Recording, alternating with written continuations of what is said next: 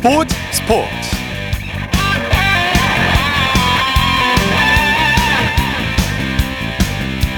여러분 안녕하십니까? 아나운서 이창진입니다.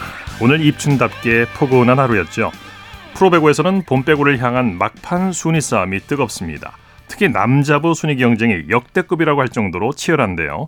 최대 넉 장까지 주어지는 봄배구 티켓을 놓고 각 팀들은 사력을 다하고 있습니다 과연 어떤 팀들이 봄 배구에 진출할 수 있을까요? 일요일 스포츠 스포츠 먼저 프로배구 소식으로 시작합니다. 스포츠 동아의 강산 기자와 함께합니다. 안녕하세요. 네, 안녕하세요. 오늘도 남녀부 각각 한 경기씩 열렸죠. 경기장 분위기 어땠습니까? 네, 오늘도 남녀부 경기 모두 많은 관중이 체육관을 찾았습니다. 먼저 남자부 경기가 열린 수원에는 2,288명, 여자부 경기가 벌어진 대전에는 3,214명의 구름 관중이 입장했습니다. 네. 두 경기 모두 물고 물리는 명승부였기 때문에 팬들도 그만큼 즐거운 시간을 보냈습니다. 예. 남자부 경기부터 살펴보죠. 우리 카드가 한국전력을 물리치고 선두 자리를 지켰네요. 네, 그렇습니다. 남자부 경기에서는 선두 우리카드가 한국전력을 3대 1로 꺾고 가장 먼저 승점 50점 고지를 밟았습니다. 네. 더불어 2위 대한항공과 승점 차를 3점으로 다시 벌렸고요. 한국전력은 그대로 4위에 머물렀습니다. 예. 막판까지 치열했는데 우리 카드의 집중력이 빛났죠.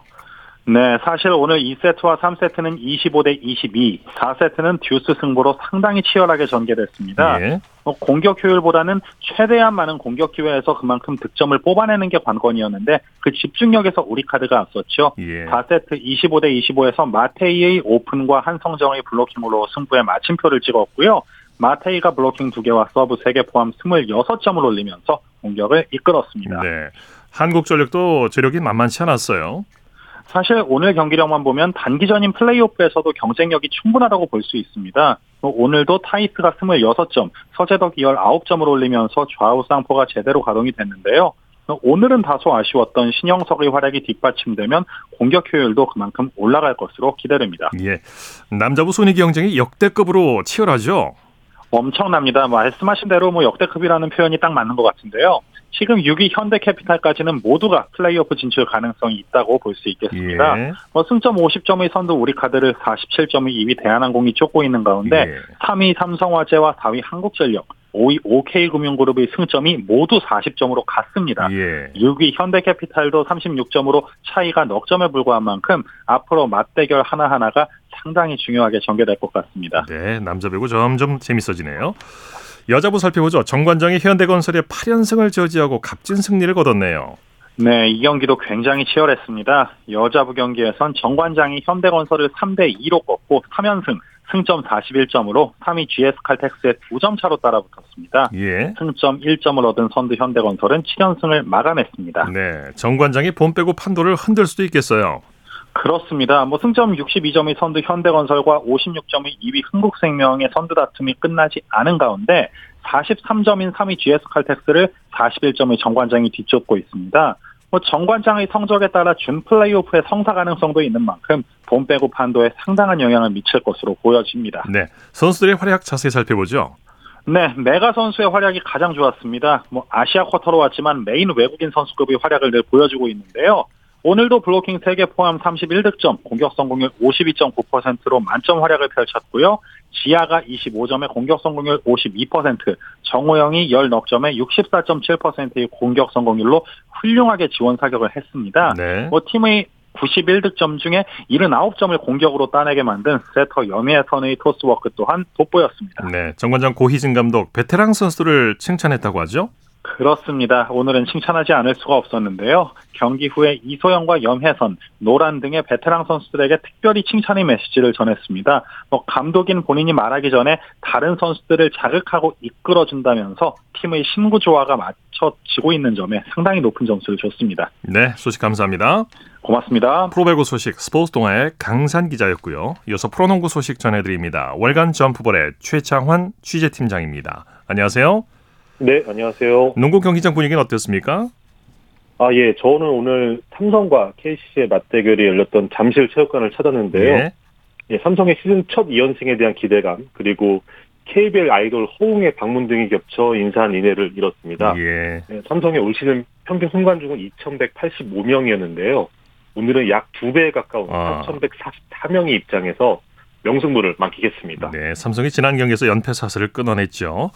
자, 먼저 안양으로 가보죠. DB가 정관정을 완파하고 선두 체제를 확실히 굳혔네요.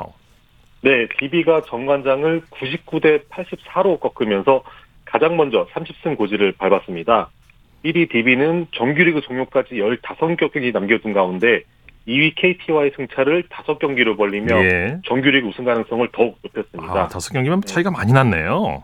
그렇습니다. 예. 네. DB 로슨, 알바노, 강상재 이 삼각 편대 활약이 좋았죠. 네, 로슨이 40점, 그리고 알바노가 23점, 강상재가 24, 20점으로 총 3명, 3명이 총 83점을 올렸습니다. 네, 정과장 전체 선수가 올린 84점에 견줄 수 있는 득점이었는데요. 어, 뿐만 아니라 삼각편대는 어시스트도 총 20개를 기록하며 DB가 화력을 극대화시키는 데 네. 앞장섰습니다. 네. 정관장이 외곽포에서 많이 밀렸죠. 네, 최성원과 카터가 나란히 18점을 올렸지만 DB의 화력에 맞서기엔 한계가 분명했습니다. 네. 어, 정관장이 총 6개의 3점슛을 넣은 반면 DB에게, DB에게는 14개를 내줬거든요. 네. 이 가운데 로슨에게만 허용한 3점슛이 6개였습니다. 어, 속공 득점에서도 12대 18로 밀렸는데 임상식 감독 역시 3점슛 속공을 너무 많이 내줬다라며 경기를 돌아봤습니다. 예. 자, 이번에는 취재 가셨던 잠실로 가보죠. 삼성과 KCS가 2차 연장까지 가는 대혈투를 벌였죠. 그렇습니다. 손에 땀을 쥐게 하는 혈투였는데요. 예. 삼성이 KCC의 97대 88 짜릿한 승리를 거뒀습니다. 예. 예, 지난 3일 3위 LG를 꺾으며 10연패에서 탈출했던 삼성은 KCC까지 제압하며 38경기 만에 시즌 첫 2연승의 기쁨을 맛봤습니다. 연승이죠. 네. 그렇습니다. 반면 5위 KCC는 3연승이 중단되며 6위 현대모비스와의 승차가 한 경기로 줄어들었습니다. 네, 네. 삼성의 투지가 살아나고 있는데 그동안 부진했던 이정현 선수가 아주 활약이 좋았죠. 네, 김시래가 시즌 아웃을 당해 이정현이 맡아야 할 역할이 보다 많아진 상황이었는데요. 이정현은 1차 연장 초반 파울아웃 되기 전까지 20점 5어시스트를 기록하며 팀 공격을 이끌었습니다. 예. 어, 삼성은 이정현의 파울아웃 공백도 슬기롭게 메웠습니다. 코번이 골밑을 지배하며 20점, 20리바운드를 기록했고요. 홍경기는 17점, 신동혁은 쐐기 3점슛 포함 11점으로 뒤를 받쳤습니다. 네. KCC는 뒷심이 좀 아쉬웠어요. 네, KCC는 최준용이 부상으로 결장한 가운데 라건아가 24점 18리바운드로 분전했습니다. 어, 허웅도 3점슛 5개 포함 27점으로 활약했지만 끝내 라건아의 파울 공백을 메우지 못했습니다. 네. 어, 예, 경기를 지켜본 팬들 입장에서 좀 의아한 장면도 있었습니다. KCC가 라건아가 파울아웃된 이후 알리, 알리제 존슨을 투입하지 않고 국내 선수 5명만으로 남은 시간을 치렀는데요. 예. 어, 출전 지시에도 존슨 스스로 출전을 거부했습니다. 어, 존슨은 2분 음. 31초 동안 2.2리바운드를 기록한 후 벤치를 지켰는데요. 어, 자칫 태업 논란으로 번지면 외국 선수 교체까지 염두에 둬야 할 수도 있는 변수입니다. 예. 어, 예, KCS로선 부상과 더불어 예기치 않은 또 다른 악재까지 맞닥뜨리게 됐습니다. 네. 오늘 연장전이 많네요. 울산에서 열린 현대모비스와 SK 경기도 연장전까지 갔죠. 네, 현대모비스가 드라마틱한 승부 끝에 92대 80으로 승리하며 2연패 위기에서 벗어났습니다. 예. 현대모비스가 5위 KC 추격을 이어간 반면 SK는 5연패에 빠지며 4위까지 내려앉았습니다. 네. 현대모비스가 극적인 동점 3점 슛으로 연장까지 끌고 갔어요. 네, 현대모비스는 2점 차로 뒤진 4쿼터 종료 5초 전 오재현에게 파울 작전을 했습니다. 네. 어, 오재현이 파울, 자유투 두 개를 모두 넣으면 4점 차. 사실상 경기가 마무리되는 상황이었는데요. 오재현이 자유투를 한 개만 넣으면서 격차는 단 석점이 됐습니다.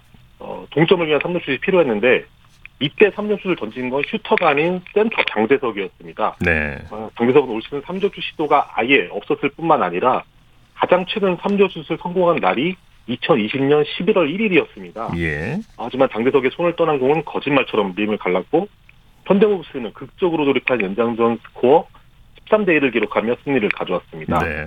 이렇게 되면 전희철 감독의 백승도 다음 경기로 미뤄지게 되네요.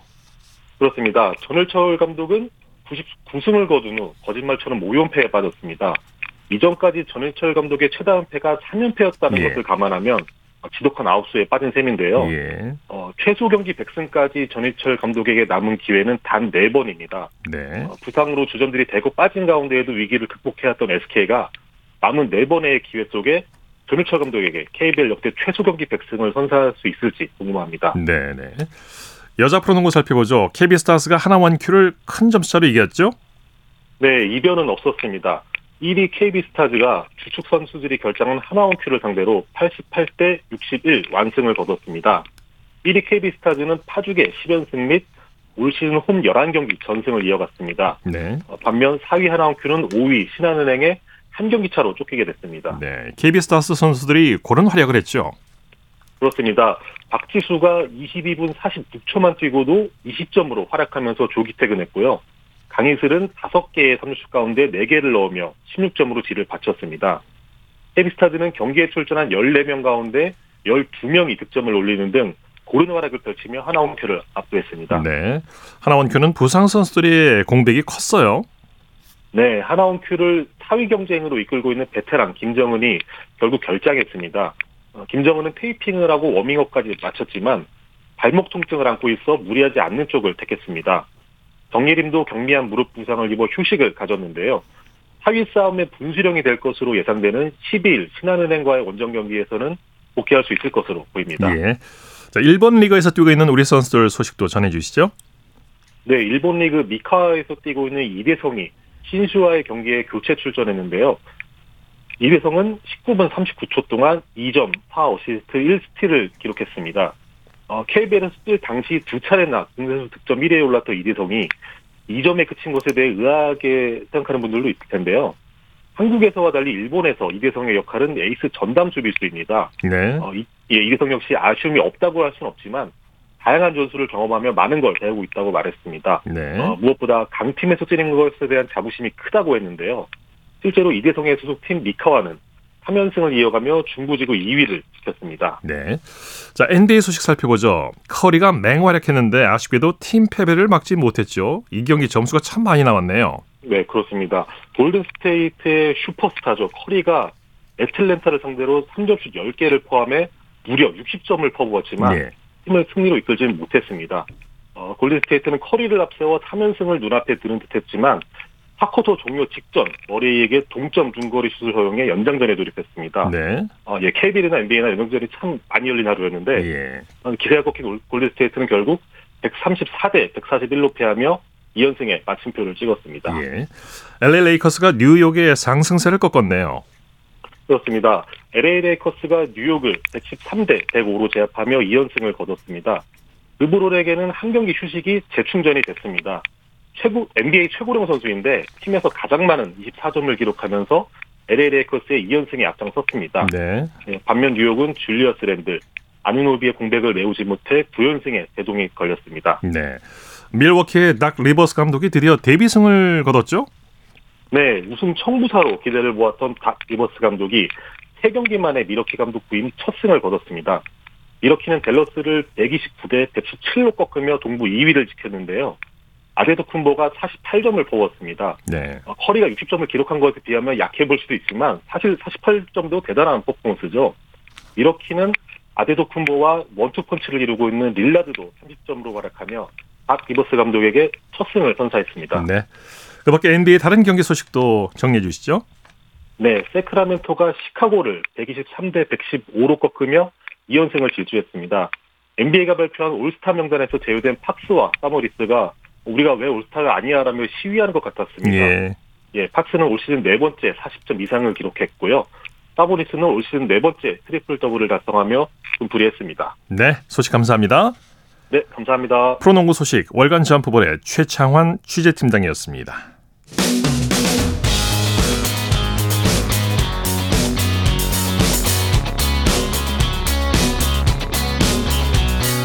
따뜻한 비판이 있습니다. 냉철한 분석이 있습니다. 스포츠 스포츠 일요일 스포츠 스포츠 생방송으로 함께하고 계십니다. 9시 33분 지나고 있습니다. 이어서 축구 소식 전해드립니다. 베스트 11의 임기환 기자와 함께합니다. 안녕하세요. 네, 안녕하세요. 아시안컵 4강 라인업이 드디어 완성이 됐네요. 어제 두 경기를 통해 드디어 4강 라인업이 확정이 됐습니다. 우승 후보 1순위로 꼽혔던 일본이 이란에 패했죠. 예, 네, 그러면서 어, 이란이 4강 진출팀에 이름을 올렸고요. 예, 카타르가 승부차기 끝에 우즈베키스탄을 꺾고 개최국의 자존심을 지켜냈습니다. 예. 이제 우승까지는 네 팀 모두 두 경기씩 남았는데요. 어, 그런데 이것도 4강전을 승리로 장식할 때의 얘기죠. 예. 어, 다음 주 화요일에서 수요일로 넘어가는 자정입니다. 대한민국이 요르단과 리턴 매치를 치릅니다. 네. 다음날 같은 시각에는 이란과 카타르가 중동의 최강자를 놓고 결승 진출을 다툽니다. 예. 자, 일본이 결승까지는 무난히 가지 않겠느냐는 전망이 많았는데 8강에서 무너졌어요. 그렇습니다. 일본 언론들도 일제히 충격적인 8강 탈락이다. 라고 언급하고 있고요. 더욱이 4강에 오른 한국의 행보와 비교되면서 체감하는 충격의 정도는 더 큰 상황입니다. 네. 어, 사실 그런데 냉정히 말해서 충격이라고만 여길 건 아닌 것 같은 게 예. 어, 상대가 아시아 2위 이란이었거든요. 네, 네. 어, 이란이 까르로스 케이로스 감독이 이끌던 당시보다 수비 조직력 등 전반적으로 전력이 약하다는 평을 받고 있는데 어, 그렇다 하더라도 만만한 상대는 아니거든요. 그렇죠. 피파 랭킹도 21위입니다. 네. 일본이 17위니까 얼마 차이 안 나고요. 어, 우리가 23위니까 이란이 우리보다 뭐 객관적인 수치로는 높은 셈입니다. 물론 아시안컵 본선에서만큼은 일본이 이란에 굉장히 강한 면모를 보여왔거든요. 네, 네. 어, 그런데 이번 대회에서는 이란이 그래도 중동 땅에서 열린 대회의 메리트를 충분히 누리고 있습니다. 네. 어, 예상보다 잘 갖춰진 이란의 조직력이 일본을 뚫는데 애를 먹었습니다. 네. 일본이 리드를 잡았는데 어느 시점부터 갑자기 처졌어요. 패인을 살펴보죠. 어, 말씀해 주셨듯이 일본이 전반 38분 어, 모리타 히데마사 선수의 선제골로 1대 0으로 리드한 채 전반을 마쳤거든요. 예. 이때까지만 하더라도 일본이 분위기가 나쁘지 않았습니다. 그런데 이런 일본의 상승 무드에 찬물을 확 끼얹은 게 후반 10분이었죠. 이란의 모하메드 모에비 선수가 골키퍼 1대1 상황에서 침착하게 땅볼 슈팅을 성공시켰습니다. 네. 이 동점골 이후 후반 추가 시간이 적용될 시점만 하더라도 승부가 연장전으로 흘러가는 분위기였습니다. 네. 그런데 후반 종료 직전 변수가 나옵니다. 이란의 크로스가 일본 문전으로 올라가는 상황에서 일본의 두 센터백 이타쿠라 선수와 도미아스 선수가 서로 겹치면서 허둥지둥거리는 순간이 있었거든요. 예.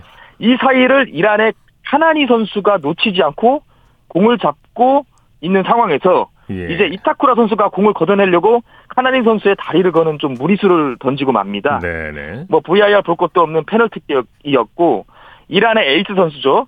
잔바크시 선수가 마무리를 하면서 이란의 4강 진출을 확정을 지었습니다. 예. 역전패의 빌미를 내줬던 이타쿠라 선수는 토트넘 이적이 날아가게 생겼다고요. 아, 사실 이타쿠라 선수의 반칙만 아니었다면 일본이 페널티킥을 내줄 일은 없었을 네. 테고 어, 그러면 또 결과는 몰랐겠죠. 예. 어쨌든 이 선수가 경기 후에 패배의 원흉으로 지목을 되면서 큰 비난을 받고 있는 상황인데 네, 한 번의 실수가 치명적이었어요. 네네 선수 본인도 충분히 책임감을 통감하며 자책을 하고 있다고 합니다. 네. 어, 이타쿠라 선수는 경기 시작 24분 만에 받은 경고가 경기력에 큰 영향을 미쳤다. 스스로 상황을 어렵게 만들었고 내 책임이 크다라면서 어, 이란 전 경기력은 내가 일본 대표팀에서 뛸 만한 자격이 없다는 것을 보여줬다. 네. 어, 뼈저리게 느꼈다라고 참담한 신경을 밝혔는데요. 예. 이 선수가 엔제 포스테코글루 토트넘 감독이죠. 포스테코글루가 과거에 셀틱을 이끌었을 때부터 눈여겨봤던 선수거든요. 예. 토트넘과 리버풀이 어, 이타쿠라가 뛰는 메넨글라트바흐까지 파견을 보내서 살펴볼 만큼 연의를 보였었고요. 네, 네. 어, 그런데 이번 이란전에서 좀 부진한 경기를 보였는데 어, 이게 지금 이타쿠라 선수의 빅리그 이적에 발목을 잡을 수도 있다라는 이야기들이 들리고 있습니다. 네, 이번 경기 결과로 일본의 FIFA 랭킹도 이란의 추월당할 위기에 처했다고 하죠. 네, FIFA 랭킹을 실시간으로 집계하는 풋볼 랭킹이라는 사이트가 있는데 어, 여기서 일본이 5점 정도가 깎였습니다. 네. 그래서 기존 17위에서 18위로 FIFA 랭킹이 한 계단 하락한다고 나오고요. 어, 이란이 만약에 카타르를 꺾고 결승에 오른 다음 우승까지 한다면 예. 어, 일본은 이란의 아시아 최강자의 자리를 넘겨줄 수도 있습니다. 예. 지금 두 팀의 총점이 어, 4.87점밖에 차이 나지 않거든요. 이란이 4강전부터 선전을 한다면 오히려 이란이 20위 안에 진입하고 예. 일본은 20위 밖으로 밀려나갈 수 있다는 시나리오가 나옵니다. 그럴 수 있겠는데요. 지금 상황이. 네네. 네. 어, 근데 이제 한국과 일본의 그 차이도 좀 재밌는데, 어, 실시간 포인트 격차가 아직까지는 큽니다. 49.02점 차이로 나오거든요. 네. 어, 그런데 이제 한국이 아시안컵 4강까지 올라갔잖아요. 그래, 그러면서 기존 대비 15.52점이 오르긴 했습니다. 어, 그런데 아직까지 일본을 넘을 수준은 아니란 말이에요. 예. 그런데 다만 한국이 우승까지 할 경우에는 포인트를 많이 따낼 수 있습니다. 네. 그래서 일본과 차이가 급격히 줄어들거나 어, 심지어는 역전할 수도 있다는 시나리오가 나오고 있습니다. 예, 예. 중국 매체도 일본의 8강 탈락 소식을 심도 있게 전했다고 하죠. 네, 중국의 신화 스포츠가 일본 축구는 다시 땅으로 추락했다라면서 일본의 탈락을 대서특필했습니다. 예. 뭐 그도 그럴 듯 일본은 이번 대회 전까지 10연승 행, 행진을 달리고 있던 아, 팀이었거든요. 그랬군요. 네, 네. 네. 어, 그래서 대회 본선에서도 가장 유력한 우승 후보로 주목을 받았었고요. 그런데 조별리그에서 좀 조짐이 보였죠. 예. 어, 이라크에 패하면서 조 1위를 놓친 데 이어 이란에마저 패했단 말입니다. 네네. 그러면서 이 중동의 맹주들에게 원투펀치를 얻어맞은 격인데 그 전까지 일본이 독일도 이겼고 어, 튀르키예까지 제압을 했거든요. 네. 이미 타라시아급 클래스로 검증을 마쳤는데 예상치 못한 조기 탈락으로 중국 매체가 일침을 가한 겁니다. 어, 신화 스포츠가 일본의 패인을 좀 분석을 해봤는데 어, 월드컵 8강 진출을 목표로 하던 팀이 아시안컵 8강에서 떨어졌다. 네. 이번 충격은 일본 축구를 완전히 현실로 되돌았다. 그간의 기대에는 거품이 껴있었던 것 같다. 네. 자만심이 과했다라고 분석을 했습니다. 어, 그러면서 아시아조차 정복하지 못하는데 그 목표부터 이뤄낸 뒤 세계를 가는 꿈을 꿔도 늦지 않을 것 같다라면서 일침을 놓았는데요. 네. 이토주냐 선수가 대표팀에서 제외되면서 어, 미토마 카오루 선수를 선발로 쓸 그 여지가 있었는데 왜 그러지 않았냐면서 그런 부분도 실수라고 지적을 했습니다. 예. 소식 감사합니다. 네, 고맙습니다. 축구 소식 베스트 11의 임기환 기자였고요. 이어서 한 주간 이슈가 됐던 스포츠계 소식을 집중 분석해보는 최동호의 스포츠 칼럼 시간입니다. 카타르에서 지금 아시안컵이 열리고 있는데요. 세계 수영 선수권 대회가 또 카타르에서 막을 올렸습니다. 스포츠 평론가 최동호 씨와 함께 세계 수영 선수권 대회에서 우리 선수들의 활약상 자세히 들여다보겠습니다. 안녕하십니까? 예, 안녕하세요. 자, 이번 세계 수영 선수권 대회 한국 수영 황금 세대가 도전하는 무대죠. 어, 예, 그렇습니다. 그제 이 카타르 도하에서 세계 수영 선수권 대회가 막을 올렸거든요. 네. 어, 이번 대회는 그 7월에 개막하는 파리 올림픽을 앞둔 전초전이라고도 볼 수가 있습니다. 예. 아, 자, 이 특별히 이번 세계 수영 선수권 대회가 주목을 받고 있는데 왜 그러느냐 하면은 이제 말씀하신 대로 자, 한국 수영의 황금 세대가 참가하기 때문입니다. 예. 아, 뭐 지난해 이 한국 수영 항저우 아시안 게임에서 금메달 6개를 포함해 총 29개 메달을 따냈는데요. 어, 자유형 200m 황선우, 자유형 400m 김우민, 남자 계영 800m 또이 다이빙 우하람 이재경 선수에게 이제 기대를 걸고 있습니다. 네네. 아티스틱 스위밍에서는 이리영, 허윤서 선수가 결선 진출에 성공했는데요. 두 선수 아티스틱 스위밍에서 12년 만에 올림픽 진출을 목표로 하고 있죠. 어, 예, 그렇습니다. 이리영, 허윤서 선수는 이 개막일에 열렸던 이 아티스틱 스위밍 여자 뒤에 테크니컬에서 이제 네. 결선에 에, 올라갔습니다. 어, 예선에서 232점 7351점을 받아서 12개 팀이 오르는 결선 진출에 성공한 건데, 아, 목표는 파리올림픽 티켓이거든요. 이 파리올림픽 듀엣 경기에는 18개 나라가 참가하는데, 네. 이리영, 이 허윤서 선수는 결선 진출에 성공하면서 올림픽 출전권 확보가 유력해졌습니다. 네. 어, 이 결선 경기는 내일 오후 8시에 열립니다. 네. 다이빙에서는 신정휘, 김나현 선수가 혼성 싱크로 플랫폼 10m에서 6위를 기록했는데 북한이 은메달을 가져갔어요. 어, 예, 그렇습니다. 이 혼성 싱크로 10m 플랫폼에는 9개 팀이 결선에 올라갔거든요. 아, 자, 우리나라의 그 신정휘, 김나연 선수 262점 80점으로 6위를 기록했습니다. 네. 아, 그런데 아, 다이빙 강국이죠. 이 북한이 은메달을 가져갔습니다. 예. 아, 7년 만에 세계 수영 선수권 대회에 참가한 북한이 어, 다이빙에만 이 선수를 파견했거든요. 네, 그만큼 이, 이 다이빙에는 자신이 있다는 얘기가 될 텐데 이명명 조진미 선수가 은메달을 목에 걸었습니다. 예. 자 그리고 여자 1m 스프링보드에서는 김수지 선수가 예선을 전체 2위로 통과했거든요. 자 그런데 결선에서 2차 시기에서 실수를 해서 좀 아쉽게 8위로 밀려났습니다. 네, 네. 기대를 걸고 있는 경영은 11일부터 시작이 되는데요. 호주 전지훈련을 마친 경영 대표팀이 오는 11일에 카타르로 출국하죠? 어, 예, 그렇습니다. 이 수영은 이 파리올림픽에서 메달 3개를 목표로 하고 있거든요. 네. 어, 이제 특히 이 남자 계영 800m에서 한국 수영 사상 최초의 이제 단체전 올림픽 메달을 도전하게 되는데, 어, 이를 위해서 이 경영 대표팀이 호주에서 4주간 특별 전지 훈련을 가졌고요. 예. 자, 전지 훈련 마치고 난 뒤에 어제 귀국했고, 어, 다시 11일에 어, 수- 어, 세계 수수권대회가 열리는 카타르로 출국할 예정입니다. 네. 황선우 선수가 전지 훈련을 통해서 더욱 자신감을 갖게 됐다 이렇게 말했는데 이번 대회에서 금메달 가능성이 더욱 높아진 이유가 있죠. 어, 예, 좀, 이, 좀, 이, 특별한 이유가 있습니다. 어, 이, 우리 그 황선우 선수 포함해서, 이제 경영 대표팀, 호주에서 하루 12시간씩 훈련을 했거든요. 예. 이, 그러니까 이제 말 그대로 지옥 훈련을 한 거라고 이제 볼 수가 있겠죠. 어, 황선우 선수, 수영 인생에서 가장 힘든 4주였다. 이런 말을 했거든요. 예. 어, 이 웨이트 트레이닝도 많이 해서 이제 이, 이 입국하고 난 뒤에 기자회견할 때 보니까 이 근육질 몸매로 변신했는데 아, 이번 이 세계 선수권 대회에서 특히 금메달 가능성이 높은 이유가 이 경쟁자들이 대거 불참하기 때문입니다. 네. 아, 예를 들면 이 자유형 200m 세계 기록을 보유한 루마니아의 이 다비드 포포비치 선수 불참했고요. 네. 어, 지난해 세계 선수권 대회에서 우승한 매수 리처지 선수도 어, 200m는 참가하지 않고 100m에만 참가합니다. 네. 네. 어, 도쿄올림픽 금메달리스트 이 톰딘 선수도 개영 400m에만 참가하기 때문에 어, 이번에 그 자유형 200m에 참가하는 선수가 모두 68명인데 네. 68명 가운데 황선우 선수의 이 항저우 아시안 게임 기록 1분 44초 40이 68명 가운데 가장 빠른 기록입니다. 그러니까 이 그렇군요. 참가한 선수 가운데 현재 1위라고도 볼 수가 있는 거죠. 예. 말씀 감사합니다. 예, 고맙습니다. 최동호의 스포츠 칼럼 스포츠 평론가 최동호 씨였습니다. 쳤다 하면 홈런이고 슛 골이고 각본 없는 한편의 드라마 그것이 바로 그것이 바로 손에 잡힌 우승 트로피 목에 걸린 그 배달 너와 내가 하나 되는 그것이 바로 그것이 바로 그것이 바로 꿈꾸던 스포츠 꿈꾸던 스포츠 꿈꾸던 스포츠 일요일 스포츠 스포츠 생방송으로 함께 오겠습니다. 9시 46분 지나고 있습니다.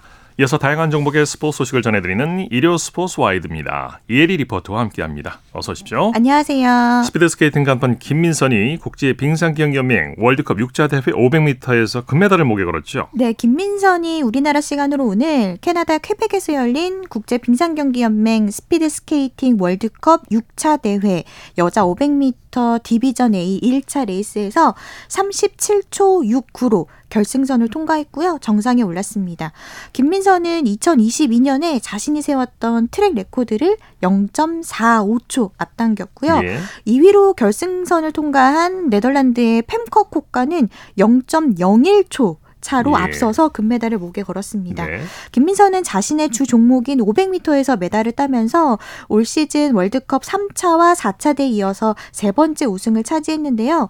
뿐만 아니라 김민선은 월드컵 5차 대회 1000m에서 또 우리나라 신기록을 수립했습니다. 예. 지난달 29일 월요일에 미국에서 월드컵 5차 대회가 열렸는데요. 김민선이 여자 1000m 2차 레이스에서 1분 13초 42를 기록해서 한국 신기록을 세웠습니다. 네. 이상화 가 2013년에 캐나다에서 세운 종전 한국 기록인 1분 13초 66을 김민선이 0.24초 앞당겼는데요. 10년 4개월 만에 김민선이 이상화를 뛰어넘었습니다. 예. 다만 이 종목에서는 김민선이 5위에 그쳐서 메달 획득은 하지 못했고요. 무엇보다 김민선은 이번 시즌 월드컵에서 자신만의 기록을 써내려가고 있습니다. 어, 김민선은 지난해 11월에 열린 월드컵 2차 대회 여자 500m 2차 레이스에서 동메 달을 수확한 이후에 7회 연속 메달을 수집하고 있는데요. 예. 우승을 거머쥔 김민선은 이번 대회에서 우승을 차지해서 뿌듯하다고 했고요. 무엇보다 세계 선수권 대회를 앞두고 점점 좋아지고 있다는 생각이 들어서 만족스러운 경기를 펼쳤다 이렇게 전했습니다. 네. 남자 메스 스타트에 출전한 정재원도 3연속 메달을 획득했어요. 네, 오늘은 이 남자 메스타트도 함께 열렸는데요. 이 종목에 출전한 정재원이 7분 56초 11을 작성해서 은메달을 목에 걸었습니다.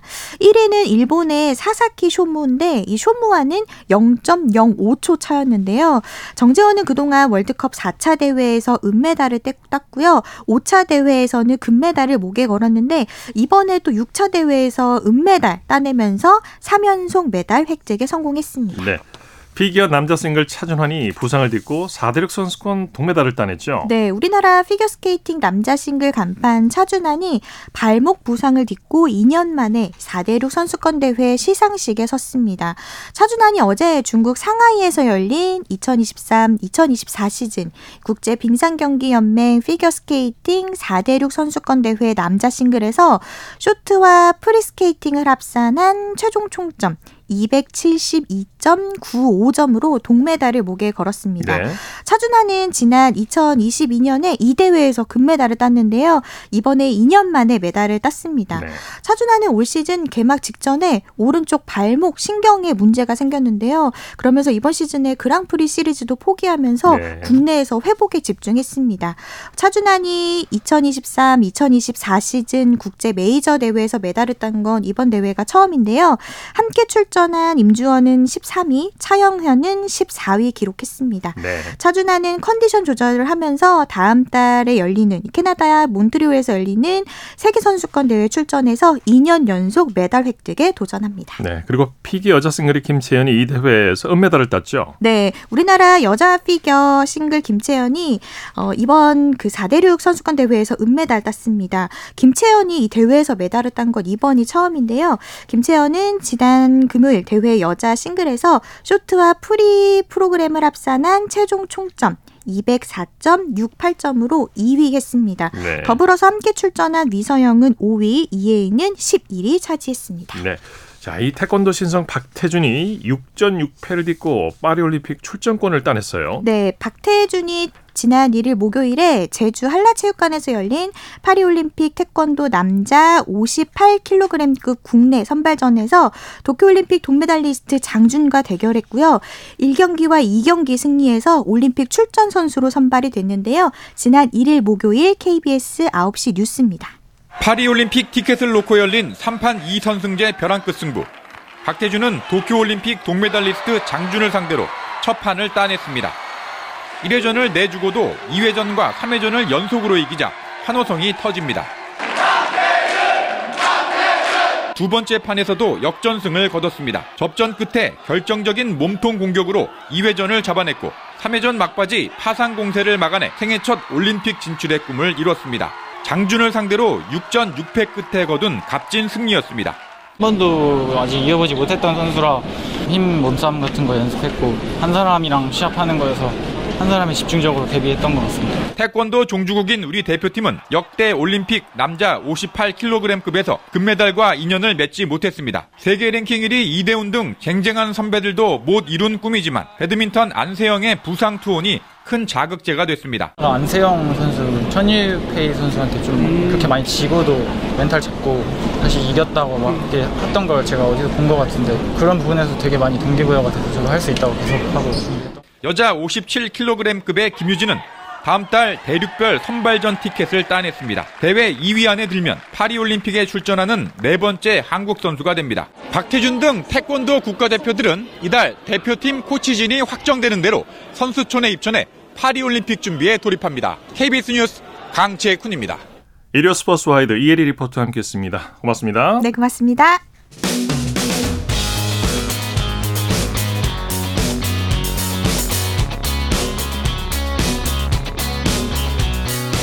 따뜻한 비판이 있습니다.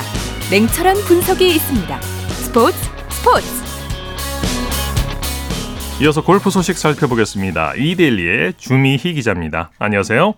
네, 안녕하세요. 자, 신지애 선수가 프로 통산 65승에 도전했는데 아쉽게 준우승을 기록했죠? 네, 신지애가 오늘 호주 빅토리아주에서 끝난 호주 여자 프로골프 투어 빅오픈에서 준우승했습니다. 네. 공동 선두로 최종 라운드 시작했는데 마지막 날 버디 4개, 보기 1개로 3타를 줄이는 데 그쳤습니다. 최종 합계 11언더파 278타를 기록했고 우승자 애슐리 로의 한타 차로 밀렸습니다. 신지혜는 작년 이 대회 우승자로 사상 첫 타이틀 방어 기록에 도전했지만 간발의 차로 고배를 마셨습니다. 또 신지혜는 일본 투어 28승, 국내 투어 20승, 미국 투어 11승 등 전 세계 6개 투어에서 프로 통산 64승을 기록하고 있는데요. 이번 대회에서 65승에 도전했는데 네. 아쉽게 다음 기회로 미루게 됐습니다. 예. 그래도 첫 대회부터 기분 좋게 시작했고 파리올림픽 출전 가능성을 밝혔어요. 네, 파리올림픽 여자 골프 출전 명단은 6월 24일자 세계 랭킹에 따라 결정됩니다. 이때 세계 랭킹 15위 안에 든 선수 중 단일 국적 4명까지 출전이 허용됩니다. 예. 네, 신지혜는 현재 6위 고진영, 8위 김효주에 이어 한국 선수 중에서는 세 번째로 높은 세계 랭킹 15위를 기록하고 있습니다. 이번 대회 준우승을 하면서 세계 랭킹이 소폭 상승하거나 유지될 걸로 보입니다. 신지혜는 원래 일본 투어를 주 무대로 활동하고 있는데요. 올해는 올림픽 출전을 위해서 자격이 되는 해외 투어와 일본 투어를 병행하겠다는 계획입니다. 네. 일단 15일 사우디아라비아에서 개막하는 유럽 투어 대회에 참가하고요. 2주 뒤인 29일부터 싱가포르에서 열리는 미국 여자 프로골프 LPGA 투어 대회에도 나섭니다. 예. 네, 특히 이 LPGA 투어 대회는 신지애가 디펜딩 챔피언인 일본 투어 개막전과 겹치는데 신지애가 타이틀 방어를 포기하고 갈 정도로 파리올림픽 출전에 열의를 보이고 있습니다. 그렇군요. 자, 오구 플레이로 징계를 받았던 윤이나 선수가 오랜만에 모습을 보였는데요. 1년 6개월 만에 복귀전이었는데 성공적이었죠.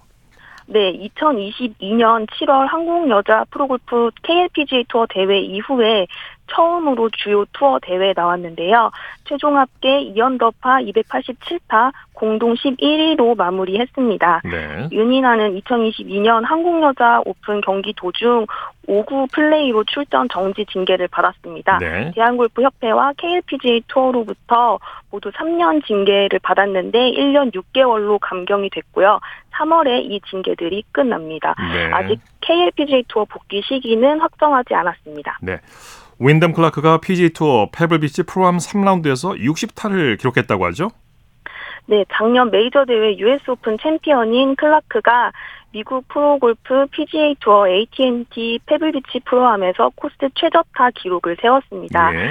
네, 오늘 미국 캘리포니아주 페블비치 골프 링크스에서 열린 대회 3라운드에서 이글 2개, 버디 9개를 쓸어 담으면서 12언더파 60타를 작성했습니다. 네네.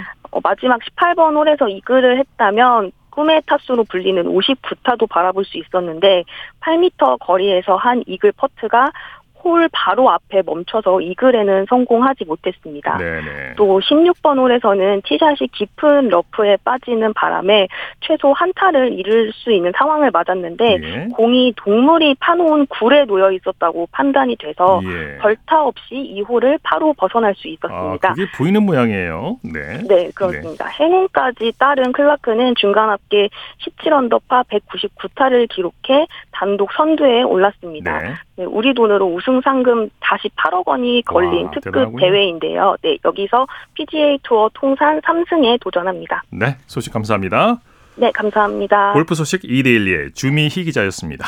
스포츠 스포츠 오늘 준비한 소식은 여기까지고요. 내일은 8시 30분부터 들으실 수 있습니다. 함께해 주신 여러분 고맙습니다. 지금까지 아나운서 이창진이었습니다. 스포츠 스포츠